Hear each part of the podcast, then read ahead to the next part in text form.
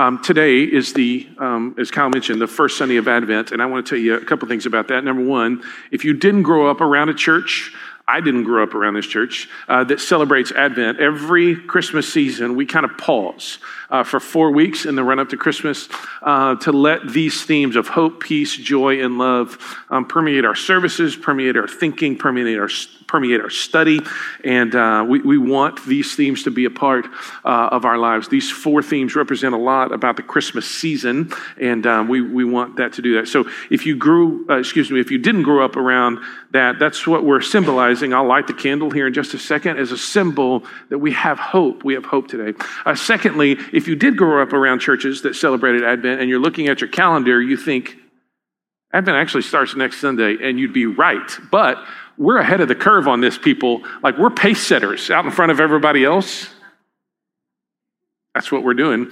Uh, and, and, also, we're starting Advent a week early because uh, on Christmas Eve falls on a Sunday this year, and we're not having Sunday morning services. We're having three um, Christmas Eve services at three, four thirty, and six. And so uh, we want you to be aware of that. Uh, one more thing, just uh, uh, to push a little bit for what Kyle said. Um, uh, the thing with Wedgewood Elementary on the tree there is such a crucial part of who we are as a church family at Christmas time, and so please participate in that. Uh, we also will be um, sending out, we've already sent it out a couple of times, we'll send it out again. Our, our further outreach with, uh, we get to um, work at Brookside uh, with toys uh, that can be delivered for the Brookside um, uh, um, Christmas store, and then we will have hams that can be delivered to flood affected families. Um, all of that we want you to push out to all of your friends, to your companies, all of those kinds of people outside uh, who will uh, want to participate in some tangible way in Harvey Relief. This is a great opportunity to do that. If you're missing the links, we'll um, refresh those on our Facebook page and other places. Uh, but we want you to know that all of that is still very much a go, and we're very excited about that. Um, things have have already started rolling in. We've got Amazon boxes are coming in. It's very exciting. And I think we're going to get to bless a lot of families. Just good ministry, church. It's good ministry. And so I'm excited about that. Um, if you have your Bibles this morning, I'm going to invite you to the book of Romans. And we're going to start this theme of hope from uh, the book of Romans. It's chapter 15. Romans chapter 15, if you have your Bible. If you don't have one, there's some on the sides of the tech booth back there. Feel free to go grab one. If you need to grab one, you can borrow it um, or you can take it with you. Either way is fine by us. Uh, if you need a Bible that you can read and understand, feel free to grab one of those. It's our gift to you. It's the translation that I'll be preaching from. Uh, if you're a user of the Bible app, the YouVersion Bible app, you can crack your uh, app open right now. Uh, open that app and uh, jump online with our live event. You'll find the scriptures and the sermon notes and that kind of thing. Uh, as I said, uh, today we light this first candle of Advent, the candle of hope. And uh, really, I, these next four Sundays, I really just want to try to um, each Sunday drive home a single point. Um, and today, as I said, we'll start with this whole idea of hope. Um, and hope and promise get tied together. And let me just give you a brief example of that from my yesterday. I was out in the front yard yesterday uh, in shorts and t shirts because it's Houston in November, right? Okay, so we're outside in the front, and um, uh, older sister comes out on the leash. Uh, is the dog okay? So older sister walking the dog. Younger sister comes out and decides that she now wants to walk the dog. Anybody have two daughters in here? Anybody ever have conflicts with those two daughters? Drama evolves and tears and I want to walk the dog. You're going to get to walk the dog. Okay, logic is not working at this point. I want to walk the dog. And it's just, it continues to grow and to grow and to grow. And I finally grab her little face. I don't lift her off the ground, even though it looks like I did, but I grab her little face and I say this Daddy promises you, as soon as your sister is done walking the dog. You will get to walk the dog. I promise. But I want to walk the dog right now. I promise. Squeeze, squeeze. I promise you that as soon as she's done walking the dog, you can walk the dog. Now, will you come help me in the garage? I don't even remember. I made up some chore that we needed to do to distract and move on. So uh, off we go, right? And uh, there, things settled, tears stopped. Um, I consider this a parenting victory, right? And and and um, it seemed that hope began to flourish. I mean, just come up just a little bit because not five minutes later, because it only takes that long, right? Am I right? We had all of this drama, a 15 minute drama for five minutes of action. That was just how that worked. But uh, was, so five minutes later, she's walking the dog. About two minutes after that, she sets the leash down, and you know, I mean, this is how it goes around our house. So Daddy made a promise, and there was this little bit of hope that sprang up because of that.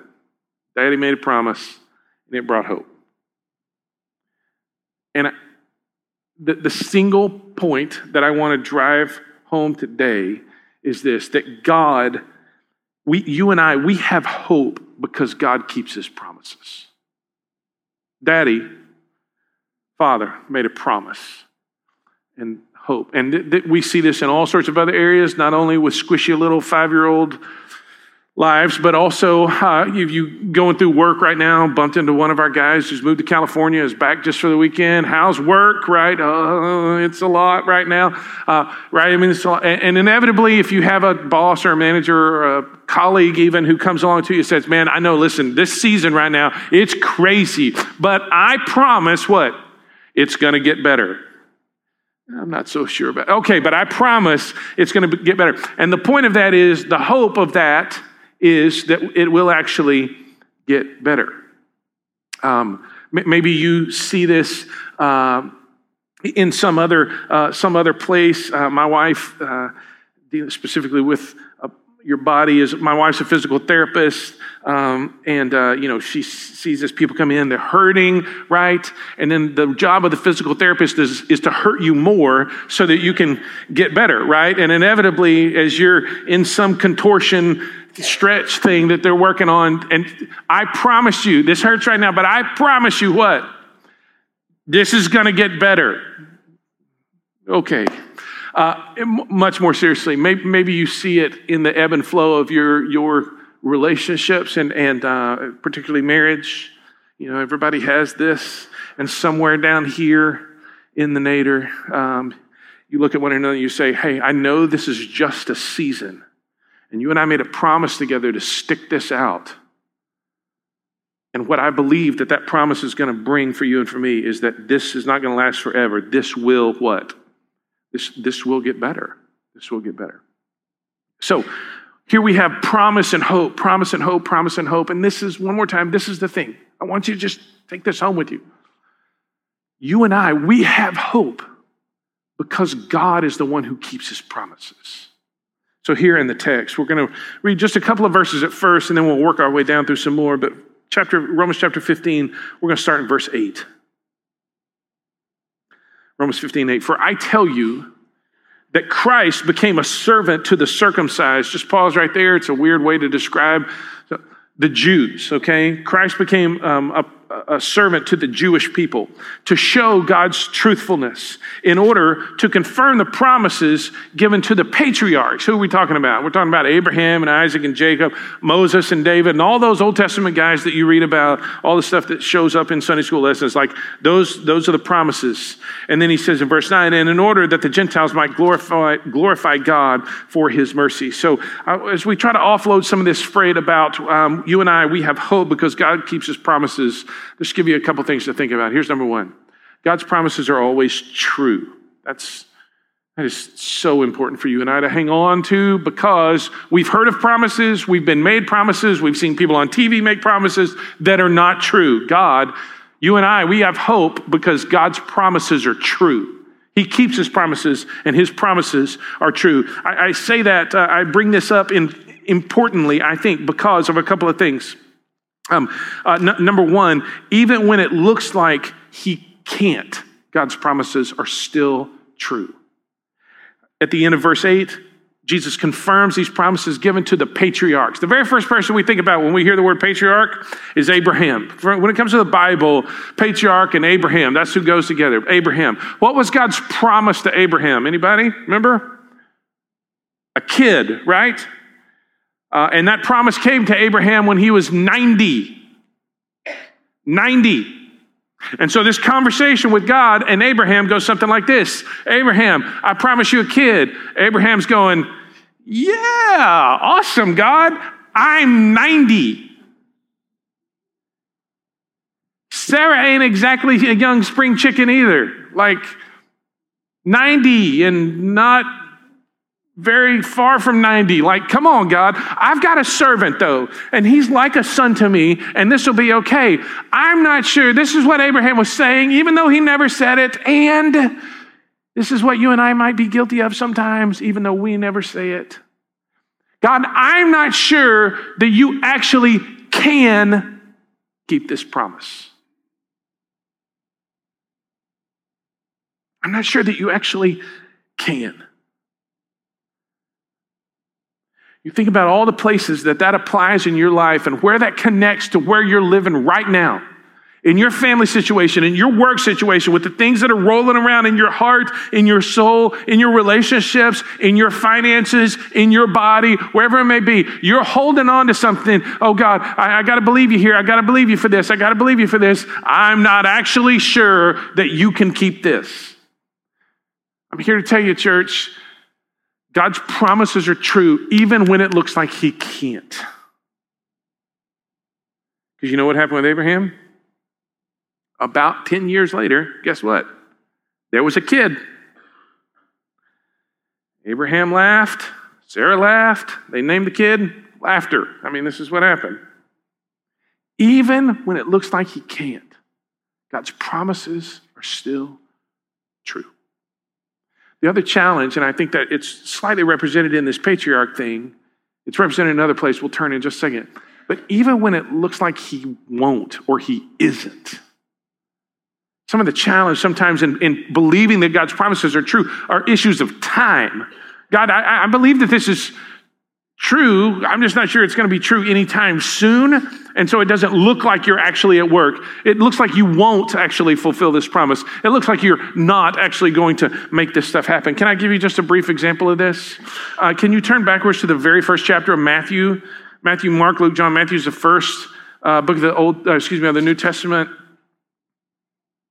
It's a very important page I'm about to show you in your Bible. Matthew chapter 1, everybody there? Now I want you to flip back one page. So there's my Matthew 1, and then there's the end of Malachi, and I've got this page in between. Anybody with me on this? Anybody got a page here? My page says the New Testament. It lets me know that I'm now turning the page to a different kind of covenant, right? I got this page right here. You know what this page represents? 400 years of people saying, God, I'm not sure you're actually fulfilling the promises that you, that you made. God, I, I know that you can. I'm just not sure that you will. Or I'm just not sure that you are. This page represents 400 years. Malachi, Old Testament, last guy to speak in the Old Testament, somewhere in the ballpark of 400 to 450 BC. Next person who comes along and speaks for God shows up in Matthew, John the Baptist, proclaiming the kingdom of God is at hand. 400 years of quiet, silence. God's not speaking, heaven's not moving, things are not happening. It doesn't appear like things are shaken at all. God, I know that you can. I just, I just don't think you're going to. But you know what happened in this 400 years right here? Why this is an important page? Because in this 400 years, God is setting up world history so that when Jesus comes on the scene, it's exactly like he likes it. When Jesus shows up, it's exactly, things are in play that are exactly where they need to be. 400 years is a long time to wait. But 400 years is what God was doing and using in order to make, make his people hungry for the word and to put things in place in the world. 400 years. God's promises are true, even when it looks like He can't, and even when it looks like He isn't or He won't. And I just point you back to what Paul said in, in the book of Romans here in chapter uh, 15, verse 8.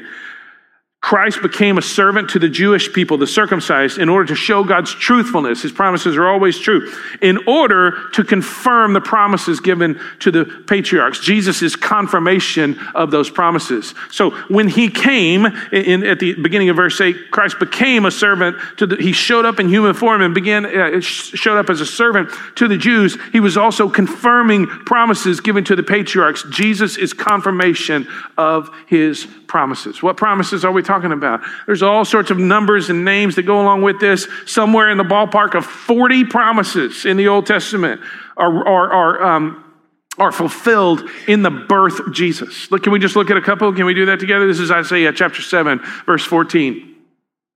Therefore, the Lord himself will give you a sign. Behold, the virgin shall conceive and bear a son, and shall call his name what? Emmanuel, which means, everybody, God with us. And indeed, that's prophesied in Isaiah 7, fulfilled there in Isaiah's time, but also fulfilled in Matthew chapter 1, where uh, Matthew says, hey, listen, this is exactly what God was planning. This is what was coming. In Isaiah chapter 9, verses 6 and 7. for us for to us a child is born to us a son is given and the government shall be upon his shoulders anybody singing uh, that Handel's Messiah in their minds right now? Okay. Um, uh, and his name shall be called Wonderful Counselor. Isn't that good? Mighty God, Everlasting Father, Prince of Peace. Verse 7 of the increase of his government and of peace, there shall be how much? How much end shall there be? No end. Nobody's going to stop this. Oh, I'm all, excuse me, on the throne of David and over his kingdom to establish it and to uphold it with justice and with righteousness from this time forth and forevermore. So good. We don't have to count on a government um, to actually bring good to the world. We've got a kingdom that we can count on. Anybody with me on that? All right, here we are. Let's keep moving. Uh, Micah chapter 5. But you, O Bethlehem Ephrathah, um, you are too little to be among the clans of Judah. Anybody feel like too little to be a part of what God's doing? Here's a little bitty Bethlehem. From you shall come forth for me one who is to be a, a ruler in Israel, whose coming forth is from of old, from ancient days. He's going to come from Bethlehem. Just a couple more. This is uh, Moses speaking in Deuteronomy 18. The Lord your God will raise up for you a prophet like me, Moses says, from among you, you from your, your brothers. Um, it is to him you shall listen. Moses is saying, Hey, you think I'm awesome? There's somebody else coming who's going to blow your mind. A prophet like you've never seen. Jesus. And then last one. Um, from 2 Samuel, David says to God, God, I'm going to build you a house and it's going to be awesome. Uh, God looks at David and goes, Look, since we're in a house building conversation, you can't build me a house. It's not like I dwell in t- houses made by hands. I'm going to build you a house, David. And here's what he says And your house and your kingdom shall be made sure forever before me. There will always be a Davidic descendant on the throne of God's people. And that Davidic descendant, that descendant of David, that's Jesus. Your throne shall be established forever and ever. These are just some of the promises made to the patriarchs um, that Jesus confirms for you and for me. And we could go through a, a bunch more, dozens more. Um, God's promises, the point of this is that God's promises are true. We have hope today because God keeps his promises. His promises are true. And secondly, God's promises are for all his people. Can we go back to verse 8 for a second? For I tell you that Christ became a servant to the circumcised, to the Jewish people. Jesus came, um, he was born a man, and he was born a Jew. And in order to, uh, that, that, was a crucial part uh, of, of God's strategy in bringing salvation to the world, is that Jesus would step into the people of God, and from there would spring salvation. Paul, um, this is why Jesus, I guess say it this way, that Jesus, in, in doing this, he fulfilled the law for you and for me. He fulfilled the law for you and for me. He, he became a servant to the Jewish people, those who were under the law, in order to show God's truthfulness and in order to confirm the promises given to the patriarchs. He fulfilled the law for you and for me. Again, it was important that Jesus step into humanity as a Jew. Here's what Paul said in Galatians chapter 4. Look at this verse. But when the fullness of time had come, remember that, that 400 years, that page rattling 400 years of eerie silence was God setting up the fullness of time. But when the fullness of time had come, God sent forth his son, born of woman, born under the law. Why? To redeem those who were under the law so that you and I might receive the adoption as sons. We could legally and relationally be brought into God's family, but we had to be set free um, from the law first. That is why Jesus had to come for you and for me. He had to come to fulfill the law, and that's a crucial part of this. Um, and, and don't miss this. It was not just part of the law that Jesus fulfilled for you and for me. It wasn't as if he just fulfilled some and then some of it was left out for you and me to work out on our own. He fulfilled all of the law, not just part of it, all of the law. Can we keep reading in verse 9? And in order that the Gentiles might glorify God for his mercy, as it is written, Therefore I will praise you among the Gentiles and sing to your name. Now, watch the brilliance of Paul right here. Paul was one sharp cat. Look at what he does in verse 10. And again, it is said, Rejoice, O people, excuse me, rejoice, O Gentiles, with his people. Pause. That's a quote from the Old Testament. What book? You, can you just look at it and see real quick? Can you see? Deuteronomy. That's, that's from the Torah, what we call the law. That's the first five books of the, uh, the Pentateuch, the first five books of the Old Testament. So we've got the law. Paul is quoted here from the law. Verse 11, and again, praise the Lord, all you Gentiles, and let all the people extol him. That is from, anybody? The Psalms. So now we've got the law, and now he's quoted from the Psalms, saying the same thing. The law is saying one thing, the Psalms are saying the exact same thing. Here they are saying the whole thing. Verse 12, and again, I, Paul gives it away here. And again, Isaiah says, The root of Jesse will come, even he who arises to rule the Gentiles. In him will the Gentiles hope. Isaiah is a, somebody, a prophet. So now we've got the law, and we've got the Psalms, and we've got the prophets. Jesus, this is brilliant right here. Jesus didn't fulfill some of the law, he fulfilled how much of it? All of it. And here Paul shows from the law, the Torah, from the writings, the Psalms, and from the prophets, saying the same thing over and over again. Jesus didn't fulfill just some of it, he fulfilled all of it so that all of God's people, all of them, Jewish folks, Gentile people, religious insiders, irreligious outsiders could rejoice before God all of it is fulfilled. Not part of it, all of it. And because that's the case, Jesus opens the storehouse of mercy for us. As Gentile people, as people who were excluded, and we'll look at this in just a second, as people who are excluded um, from this, this covenant uh, with, with God, as Gentile people, um, Jesus is the reason why you and I can, can indeed glorify God for his mercy. I'll just give you this is a silly example but I, it's an example. Uh, somewhere in my uh, junior high slash high school career, I don't remember exactly when, this phenomenon, this fashion phenomenon swept Huntsville, Texas. But, and I'm not talking about parachute pants, okay? We're not going to go there. But there was a point where the tennis shoe of choice was Kaepas. Anybody with me, Kaepa? Anybody?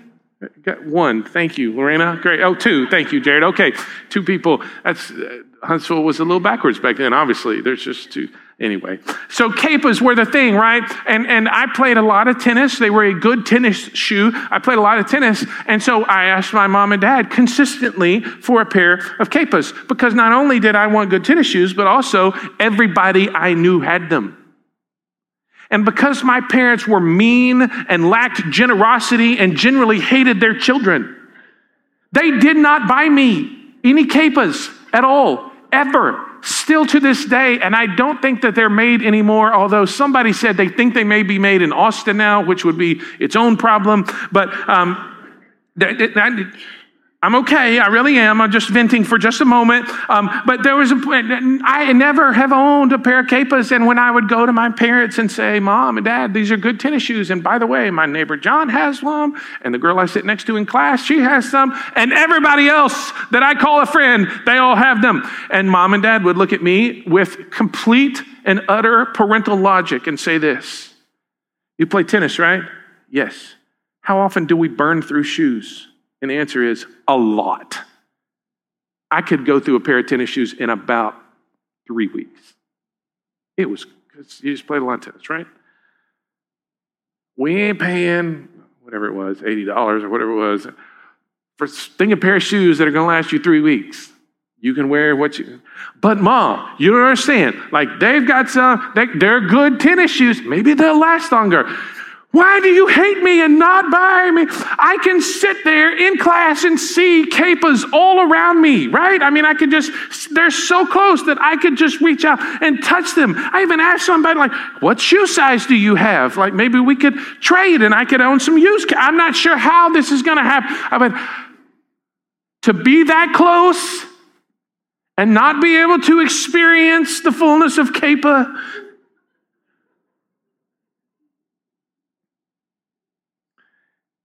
And what if we were that close and not able to experience the fullness of what God had done for us? This is Jesus opens up the storehouse of mercy, not just for some, but for all of his people, both Jews and Gentiles, religious insiders and irreligious outsiders. I want to show you this in Ephesians chapter 2. So flip a few pages to the right um, to the book of Ephesians. It's uh, 1 Corinthians, 2 Corinthians, Galatians, and then Ephesians. Ephesians chapter 2, look at verse 11. Don't miss this. This is so good.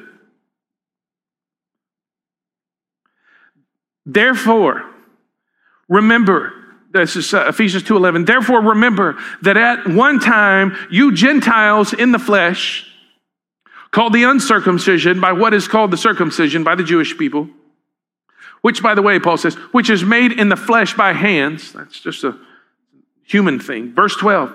Remember, listen to how it describes it. You were at that time separated from Christ, alienated from the commonwealth of Israel and strangers to the covenants of promise, having no hope and without God in the world. Gentiles stood there in the middle of a, of a classroom full of Kaepa wearing people, and they were unable to get a hold of what was actually going on around them. They stood in the middle of God's activity in the world and were not able to experience and live it. Why?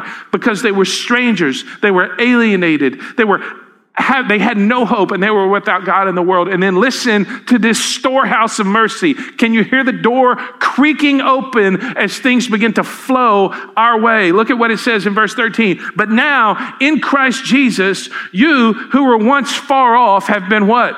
Brought near by our own good effort and good looks. No, by the blood of Christ. The reason you and I have hope today is not because we're so great. It's but because Jesus has done for us, has opened up the storehouse of mercy, and God keeps his promises, and his promises are true, and he has promises for all of his people, those who were inside from the beginning and those who were outside who are being brought in. Jews and Gentiles. We didn't deserve it, folks. God did it because that's who he is. And it would be so terrible to be that close and not experience it. And Jesus came, verse 8, Romans 15 8. Jesus came as a servant in order to fulfill the law, yes. And in fulfilling the law, he opens the storehouse for everybody else to. He came so that we could experience everything that he has. And lastly, God's promises are good in the, are for good in the world. His promises are true. We have hope today because he keeps his promises. And those promises are true, and those are for all of his people. And God's promises are for good in the world. Look, at, verse 12 again. And again, Isaiah says, The root of Jesse will come. That's Jesus he's talking about. Even he who arises to do what? To rule the Gentiles. Most people think when they hear rule the Gentiles, they think rule the Gentiles, right? You know, get those Gentiles. No, no, no. That's not the kingdom that Jesus brings. Kingdom Jesus brings is an invitation to say, hey, you who are far off, come here, come here, come here, come here. Be brought near by the blood of Jesus.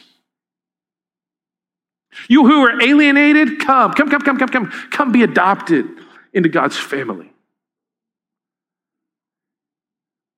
Even he who arises to rule the Gentiles, in him will the Gentiles hope. Verse 13, may the God of hope fill you with all joy and peace in believing, so that by the power of the Holy Spirit you may abound in hope. Okay, just two things here. Uh, God's promises are for good in the world. Our hope, because we have hope, because God keeps his promises, and this hope, you and I experience this as we live according to his rule. Our hope is found in his rule. That's what he says, even who arises to a rules to rule the Gentile. Let me ask you this just looking at the news, just looking at the world, does anyone think we humans are qualified to run the joint? Anyone think that if there's anybody smart enough to set up any system that will actually make this world go like it's supposed to?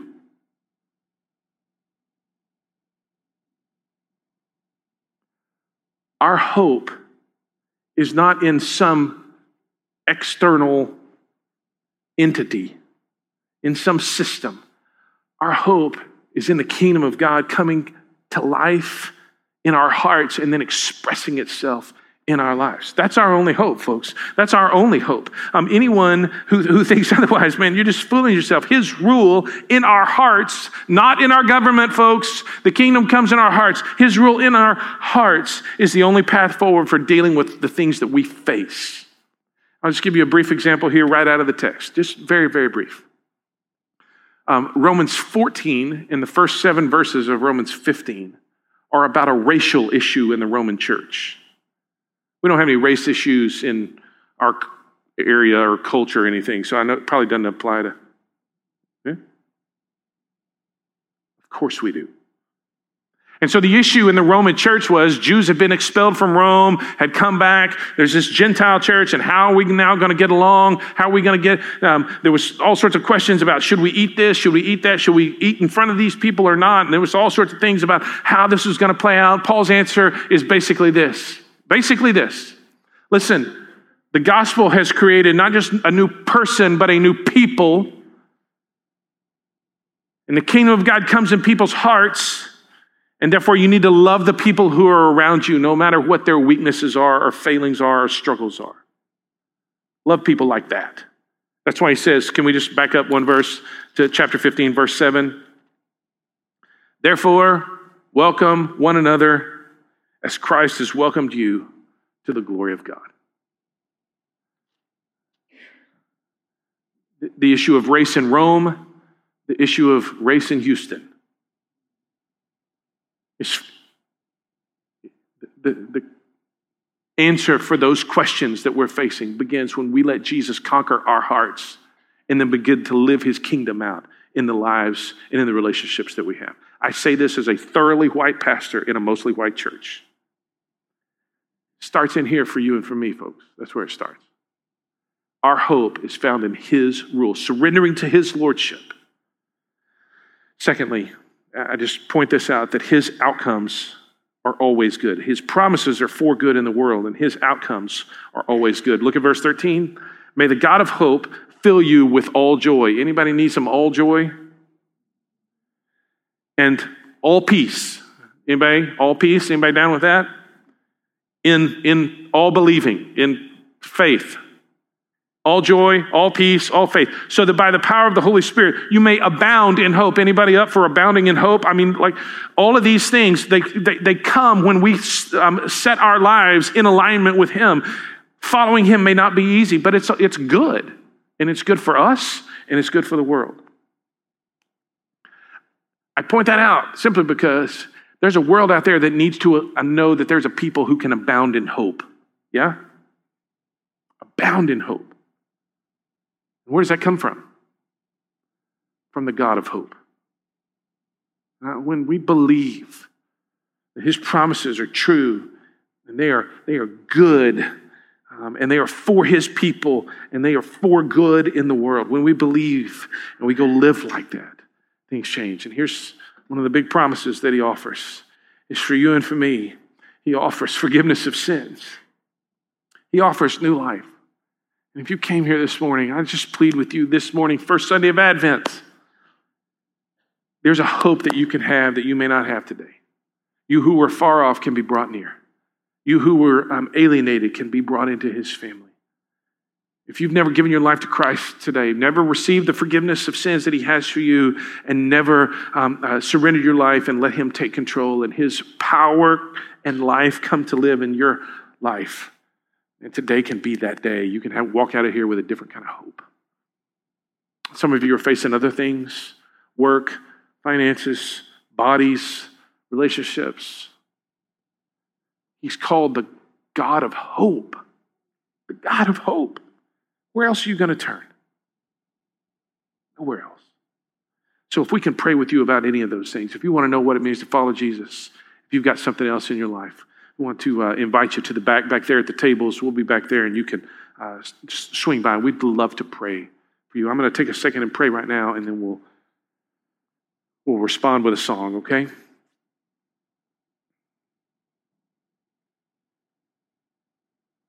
Um, Father, thanks for just a couple of minutes here in your word.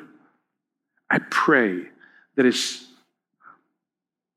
your spirit works and speaks and moves, God, you would bring conviction where it's needed. God, and you would bring um, healing, sweetness, tenderness where it's needed, gentleness.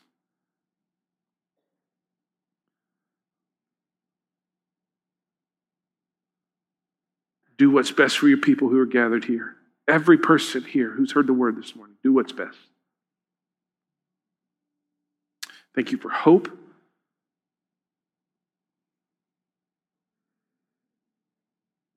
Thank you for your promises that are true today and that are for good in the world. We ask all of this in Christ's name. Everybody said, Amen. Amen. Let's stand together. One more song and um, we will um, dismiss in just a moment. If we can pray with you, please make your way to the back. If you have questions about what it means to follow Jesus, come back. We'll pray with you about that too.